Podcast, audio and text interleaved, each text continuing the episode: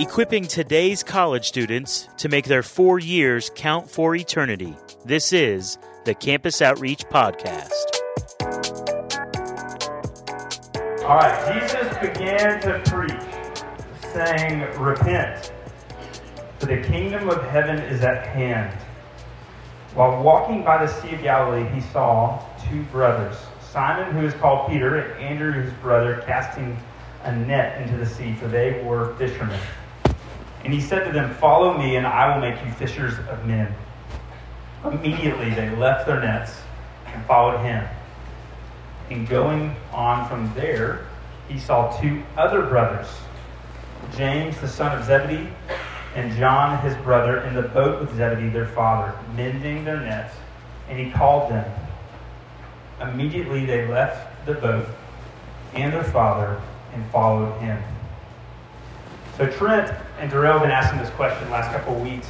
It's like, what was it about Jesus that captivated these guys so much that they dropped everything to follow him? And I just want to make a point. This, it says, follow me. He said, follow me, and immediately they follow him. So what are some of the things they, they, they sacrifice? Go to that next slide there. They sacrifice their net. They sacrifice their boat. And they sacrifice time with their father. They sacrifice their net, their boat, and their father.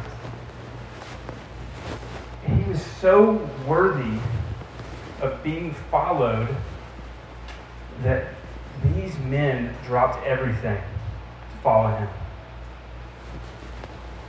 They left everything. Let me break it down for you one more time. Look at what normally keeps people from following Jesus nets, money, success, boat, career, maybe your major, maybe your purpose, father, relationships. And then lastly, sin. These are the top four things I feel like really keep people from following Jesus as you read into um, the whole gospel of Matthew and Mark, Luke and John. As you see people not follow him because of money or because of their career or their purpose or their plans, um, their family, their relationships. And you see Jesus' disciples, they go from making really small sacrifices like nets to big sacrifices like fathers. Time with family. And our hope for you this summer is that you would be so captivated. My hope for you is that by the end of the night, you'd be so captivated by the person of Jesus that you would love to follow him for a lifetime. That you would love and follow him, not just for the eight weeks you're here or for the semester or two in college you have left for a few years, but for a lifetime. My biggest hope for you tonight is that you would experience intimacy with the Father and that you would see Him as worthy of more than, He's worth more than anything. There's so many things to love about Jesus. Um, I honestly was just anxious this morning, like thinking through tonight because I was like, I'm going to miss something there's just so much, and I feel so underqualified to like even talk about the person of Jesus. And I'm going to just graze the surface um, of who Jesus is and some of the things that I think are most unique about him and what he's accomplished. And um, but Jesus describes his own heart in Matthew 11. And I, I just think it's such a it's such a clear picture, I think, describing who Jesus is. Jesus describes his own heart as gentle and lowly. So I'm going to read this passage. So turn over, so turn, turn six, seven chapters over to Matthew 11.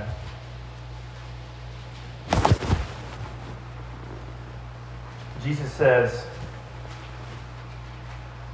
Come to me, all who labor and are heavy laden, and I will give you rest.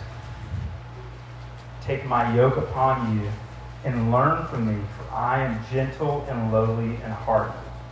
And you will find rest for your souls, for my yoke is easy and my burden is light.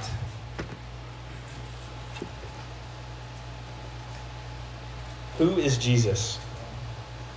Who is Jesus? Who is the who of salvation that we've been talking about as we've kind of been walking through the narrative of creation and then the fall and then tonight Jesus?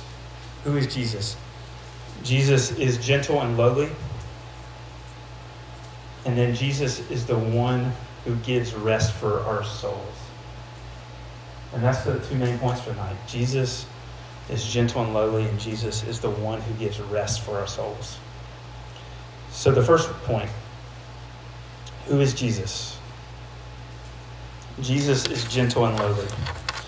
Um, my, one of my biggest misconceptions I had um, when I was in college was, or coming into my freshman year of college, was I really saw Jesus as harsh and distant. I saw him as harsh and distant. If you would have asked me, like, to kind of close my eyes for a second, just imagine, like, what's the expression on the face of Jesus when he thinks of Joel or when he thinks of me? I would have really had to wrestle with that for a while, but I think I probably would have said, Jesus, the expression on his face is disgust or disappointment. And I would have said he, he feels very cold to me. And some days he feels like he's very proud of me, but it was totally based off of like my performance or lack of performance or my sin or how much or how little I'd sinned that day. And I become so aware of my sin, kind of at the end of uh, uh, high school, I become just heightenedly aware that like I was guilty of sin. I felt tons of shame and guilt, and I wasn't sin. And but I had no idea what to do with my sin. I had no idea what where to take it or what to do with it. And so my kind of methods were like keep trying harder and like self harm, just beat the crap out of myself, trying to figure out how to change the look of disappointment on Jesus' face to a sense of pride or content. I had no idea what to do with my sin. How do I become right with God? How do I find rest in God? Jesus describes his own heart as gentle and lowly. I am gentle and lowly in heart. What does that mean? Gentle. Gentle is kind, not harsh. Like the total opposite of my perception of him. Um, there is nothing harsh about Jesus. He is the most patient man to ever live. He, Jesus, knows my sin and knows our sin. He knows your sin, and He longs to set you free from it. Jesus longs to set you free from the sin, your sin. The way of Jesus is not harsh, it is gentle, it is patient, it is kind. Jesus will always deal gently with you. So that's what gentle means. Second word there, lowly. What does that mean? It means that Jesus is literally the most approachable person to ever live. God literally sent him down to earth. God so loved the world that he gave his only son. He gave him. He sent him. He's lowly. He is the most approachable person in the entire world. He is lowly. There is no barrier between you and Jesus. He's gentle. He's lowly. He's unlike any other king. Any other king in the world is not approachable. You have to know someone to know someone. You have to have special privileges. But Jesus is different. Jesus does not require anything before we can come to him. So I asked Evan to kind of put together this video for me. And I bet some of you are on this. I haven't actually seen it yet, so I'm kind of excited. But we asked you the question what do you love most about Jesus? What is it that you love most about Jesus? And this is what you guys said. I'm here with Haley. Anna Grace. Who is Jesus to you? Um, Jesus is the one that carries me every day and that just gets me through daily life. Who is Jesus to you? Um, yeah, Jesus is my Lord and Savior. He died on the cross to take my sins and is the reason I can live full of joy and love for others.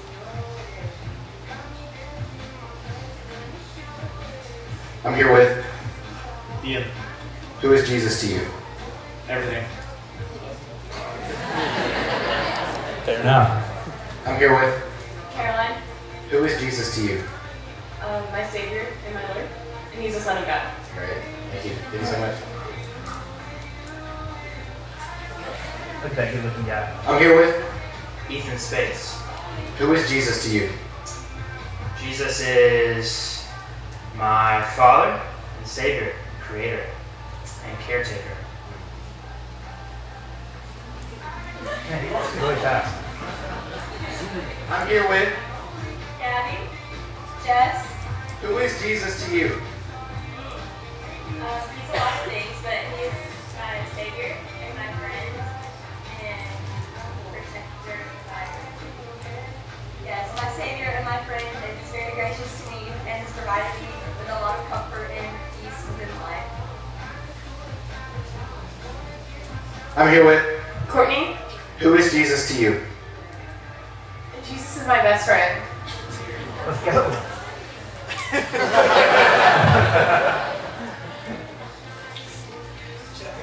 I'm here with Mary Beth. Jamie Pigeons. Who is Jesus to you? Ooh. Jesus is a father and a protector and a friend. Jesus is someone that I can sit with on a daily basis. All right.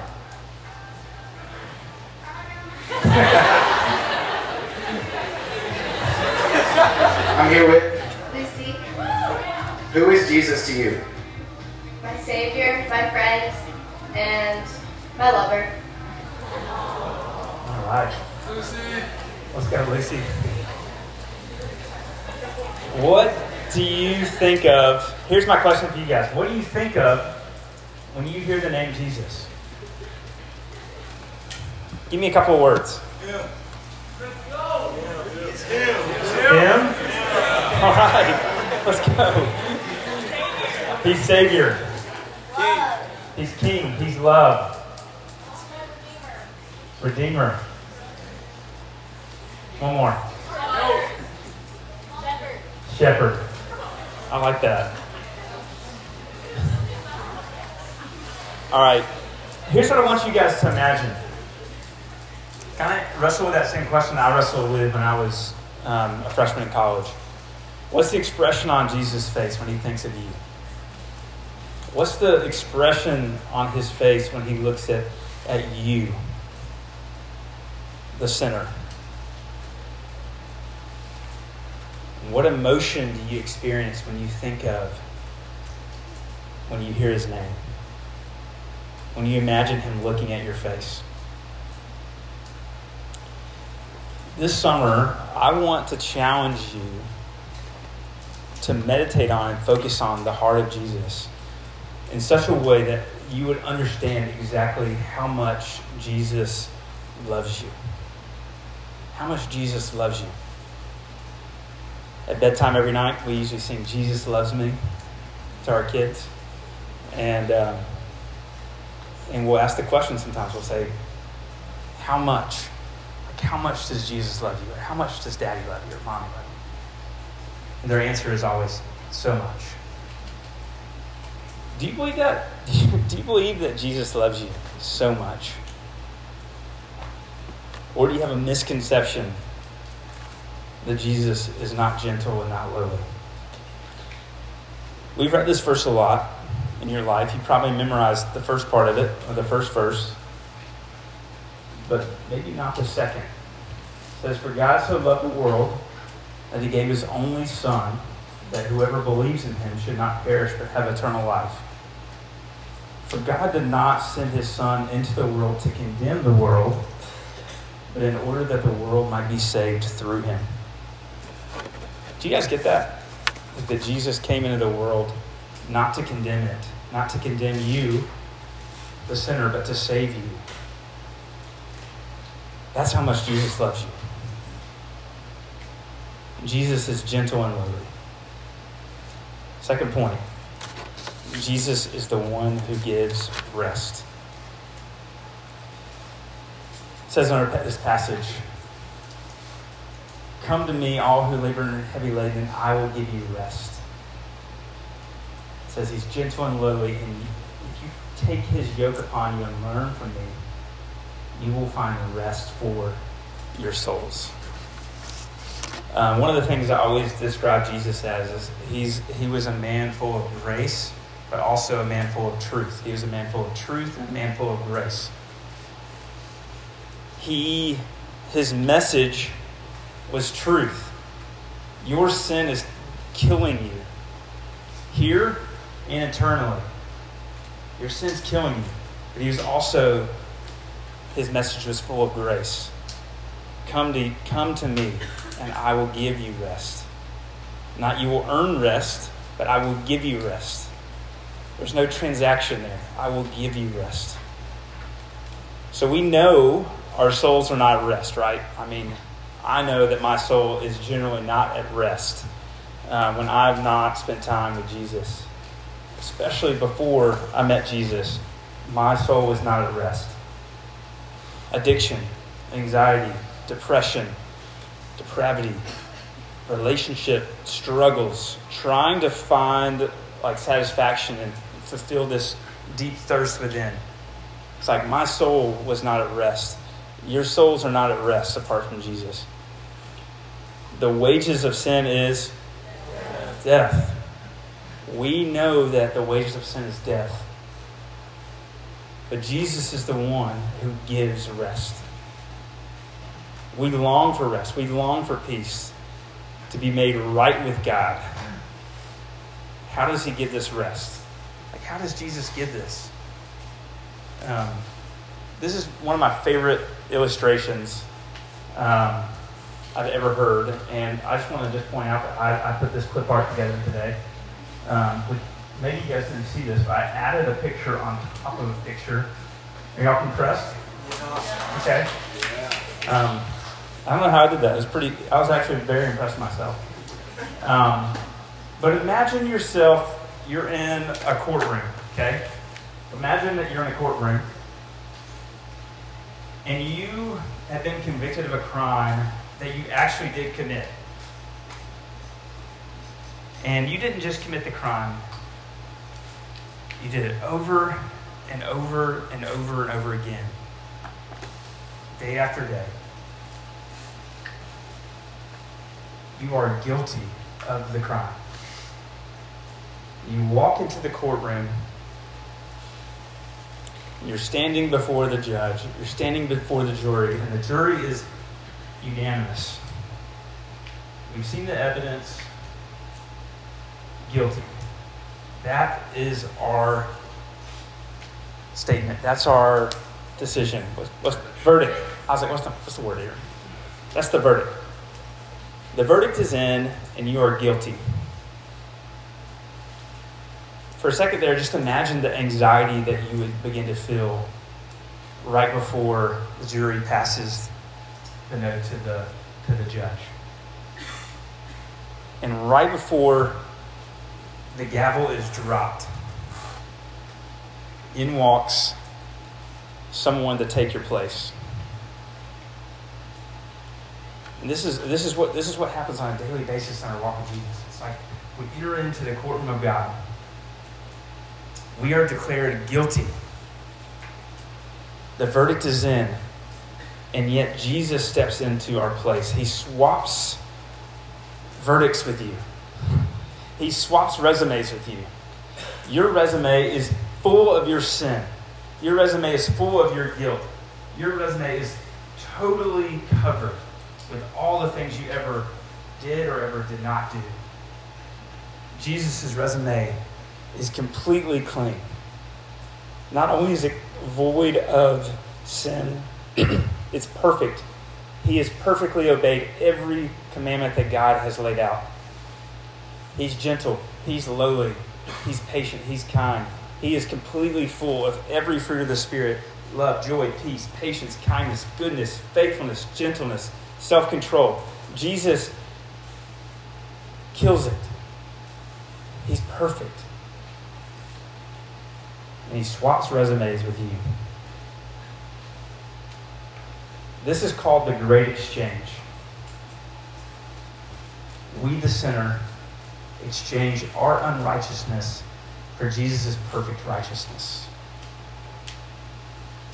2 Corinthians 5.21 spells this out. It says, For he, for our sake, Jesus, or God made Jesus to be sin, who knew no sin, so that in him we might become the righteousness of God. Though Jesus was perfect, he knew no sin. He knew no sin. Even though he was perfect, he was punished. He was perfect, he was punished, not for his sin, but for our sin. And then third, he was powerful. Powerful over death. We heard it in that song. Death has no rival. You have no equal. Jesus was powerful over death. We get the credit for his perfect righteousness. We get the credit. He takes on our sin, it's nailed to the cross. Our sin is upon his shoulders. He's nailed to the cross. He's punished. And three days later, he's powerful. He rises to declare victory over sin. He's defeated death. This is how Jesus gives you rest. He gives it to you. You don't earn it. There's nothing you can add to the cross. I remember when I was uh, a freshman, going back to my first year of college, this is right before Beach Project, my freshman year. I was wrestling with this question. Um, I remember, I remember hearing um, a sermon, and the pastor said something along the lines of like, if we add something to the cross, like if we if we think our good works or our lack of bad works earns us God's love, then we're essentially saying that Jesus' death on the cross was not enough for us. It's Like if you're adding something to Jesus, you're essentially saying that Jesus, your death on the cross, it was not enough for me.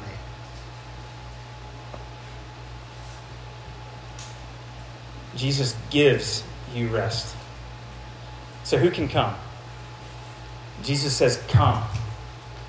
He says, Come. This is a personal invitation. He's not just saying to, to just anyone, he's saying this to you. Come. Is a personal invitation to come. So who can come? Because he's gentle and lowly, who can come to Jesus? Two people the weary and the burdened. The weary and the burdened. Are you tired? Are you exhausted from laboring and from trying to earn God's love and forgiveness? Are you exhausted from that? Are you burdened with the weight of your sin? Are you have a sense of anxiety and, and heaviness about you. This is what qualifies you to come to Jesus weariness and burden. That's what qualifies you to come to Jesus. Not the righteous, not the person who has it all together, but the sinner. How can you come? That's who can come, but how can you come? Here's what I say. I know many of you will be tempted this summer to, to kind of clean yourself up and then return to Jesus. But Jesus says, Come to me. The phrase, his yoke is easy. Oh, let me uh, back up. Yeah, the phrase, his yoke is easy and his burden is light. It essentially means that the only thing that Jesus requires of you to come to him is to come humbly and surrendered. Okay? So, how can you come? Humbled and surrendered. So, Jesus is saying, hey, come to me and don't have it all together. Don't pretend. Consider me greater than yourself.